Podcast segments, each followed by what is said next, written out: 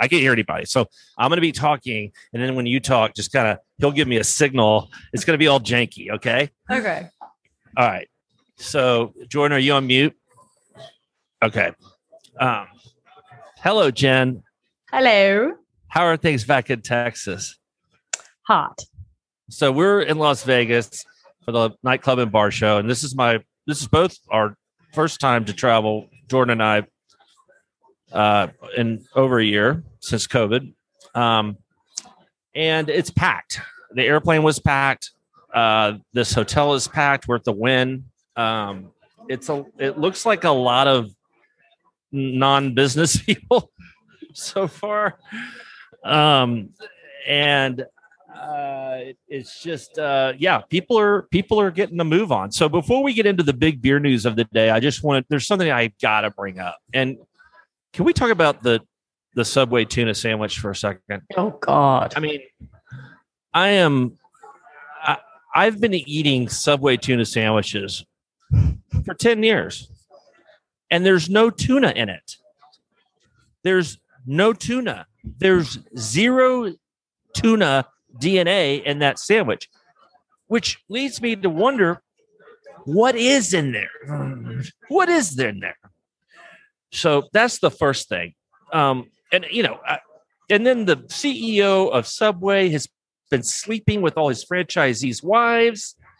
And then, their spokesman turned out to be a pedophile. I mean, can things when I think of the challenges our company goes through, we can always say, at least we're not Subway selling fake tuna and being pedophiles and cuckolding the wives of my customers. It's basically what he's doing. The people who pay him, the franchisees, he's been going around catting around with their wives. I don't understand. The second thing I want to talk about is John McAfee. Was John McAfee murdered in Spain?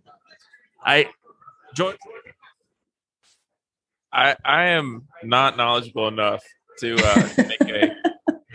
make a no comment. Yeah. The one flaw. So Jordan's sitting next to me and we're sharing a mic, but not a screen. The one flaw in this, Jordan, is that you're on mute. And so your screen, nobody's going to ever see you because it's always going to come through my mic. I see him. All right. Let's talk about the day's news. Brendan Whitworth promoted. Anheuser Busch zone president and CEO for North America, CEO of the United States. And the one thing that Jen, you saw the responses we've gotten all day today about it from AB distributors, mostly favorable. But the one thing is that it's a surprise, but not a surprise. Yeah, a lot of move on. I was going through the emails, and it just seems everybody was surprised, but then not surprised. And when I talk to industry people too, and why would they be surprised? Well, first of all, because I think a lot of people thought, which has historically been true, that they bring a global CEO into that position, usually a Brazilian, right? Or always a Brazilian, except for, I guess, Dave Peacock. So that's a break. And they don't normally promote from within the U.S. For that position. So both those things are different. And I think the distributors that we talked to today are seem to be happy about that. Happy that there's a homegrown, somebody who's been in the system. In other words, the transition is not going to be as tough. The learning curve is non-existent, basically, and he can just carry on what Michelle started and the successes he's built upon. And, the only kind of a thing is that Brendan's arrogant. And I've been accused of that, too, before. So, Jen, what do you think about it? Yeah, you're right. We probably put myself on mute. Hold on. We pinged a few handfuls of distributors, and it was like 90% at least. They were very supportive of it. They were a little surprised, like you said. I heard it was a very tightly guarded secret until the last minute this morning within the organization. That even some people at AB were a little surprised just because they did not know the news.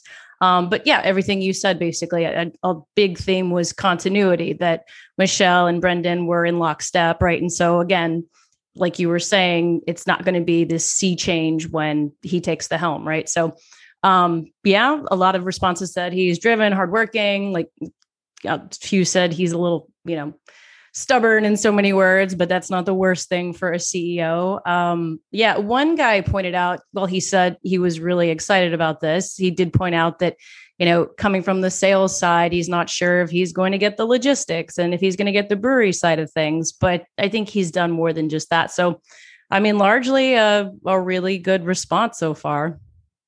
I think any CEO is unless you're Norman Adamy, you're not going to have that logistics right.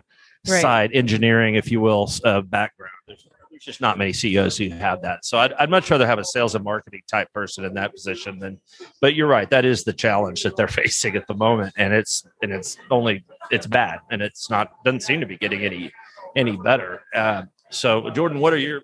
Well, I can't hear everything, so. I don't know what has been said, but I think one thing is you can see Michelle's fingerprints nominating someone within US, and you can already see a difference between Brito and Michelle. I think that's interesting. I think also if Michelle got the top position and him and Brendan came in at the same time, their successes are kind of parallel. And it just makes sense for Brendan to take that position. But I have a little pop quiz for Harry and Jen. Sweet. So since COVID, old. Okay, so we're gonna see who can name who's been running point on the U.S. division since August Bush. Okay. Oh shit! This is Harry's. Joao. August Bush, the third or the fourth?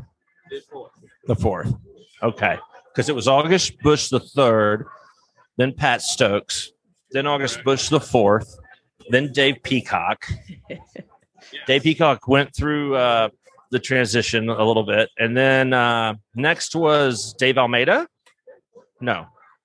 Luis? Next was, Luis Edmond. And then after Luis Edmond, I know. One is the guy before Michelle. Who is it, Jen? Joao. Joao. Wow, of course. I love Joao. I can't believe. I'm sorry, really Joao, nice if you're guy. One of the three people listening to this. I forgot. And then after Joao was Michelle, and now Brendan. So quite a few people. And how many years is that? 2008 to 2021. So 13 years. Wow. 13 years, 5 people. Oh, yeah. So sorry. Go ahead, I was just saying that. I mean, the thing about Brendan is he's really approachable. He's a nice guy, and that was part of the response. Not when we were fighting, he wasn't. So, okay, people who read know this. We misspelled his name. We botched the heck out of it, and one time, a long time ago, and we promised him the golden keys, and I think now would be a good time for him to take that over. I think it would be good for both of us because that'd be fun.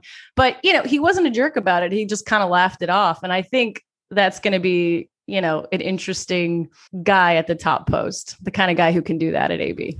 Yeah. I mean, I think he's the first CEO of AB since Dave Peacock, who I communicate with semi-regularly, I have an actual relationship with. And I did a little bit with Joao.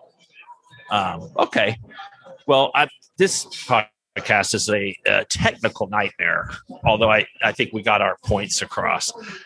This is our first in the field podcast, and there are challenges.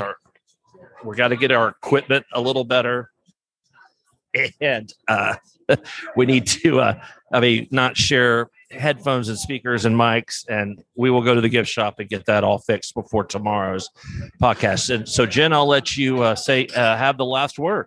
Oh, wow. Okay. Well, I will say that I'd like to challenge Brendan to a workout off because he was in the service and I go pretty hard at Orange Theory. So maybe that'll be the next pod.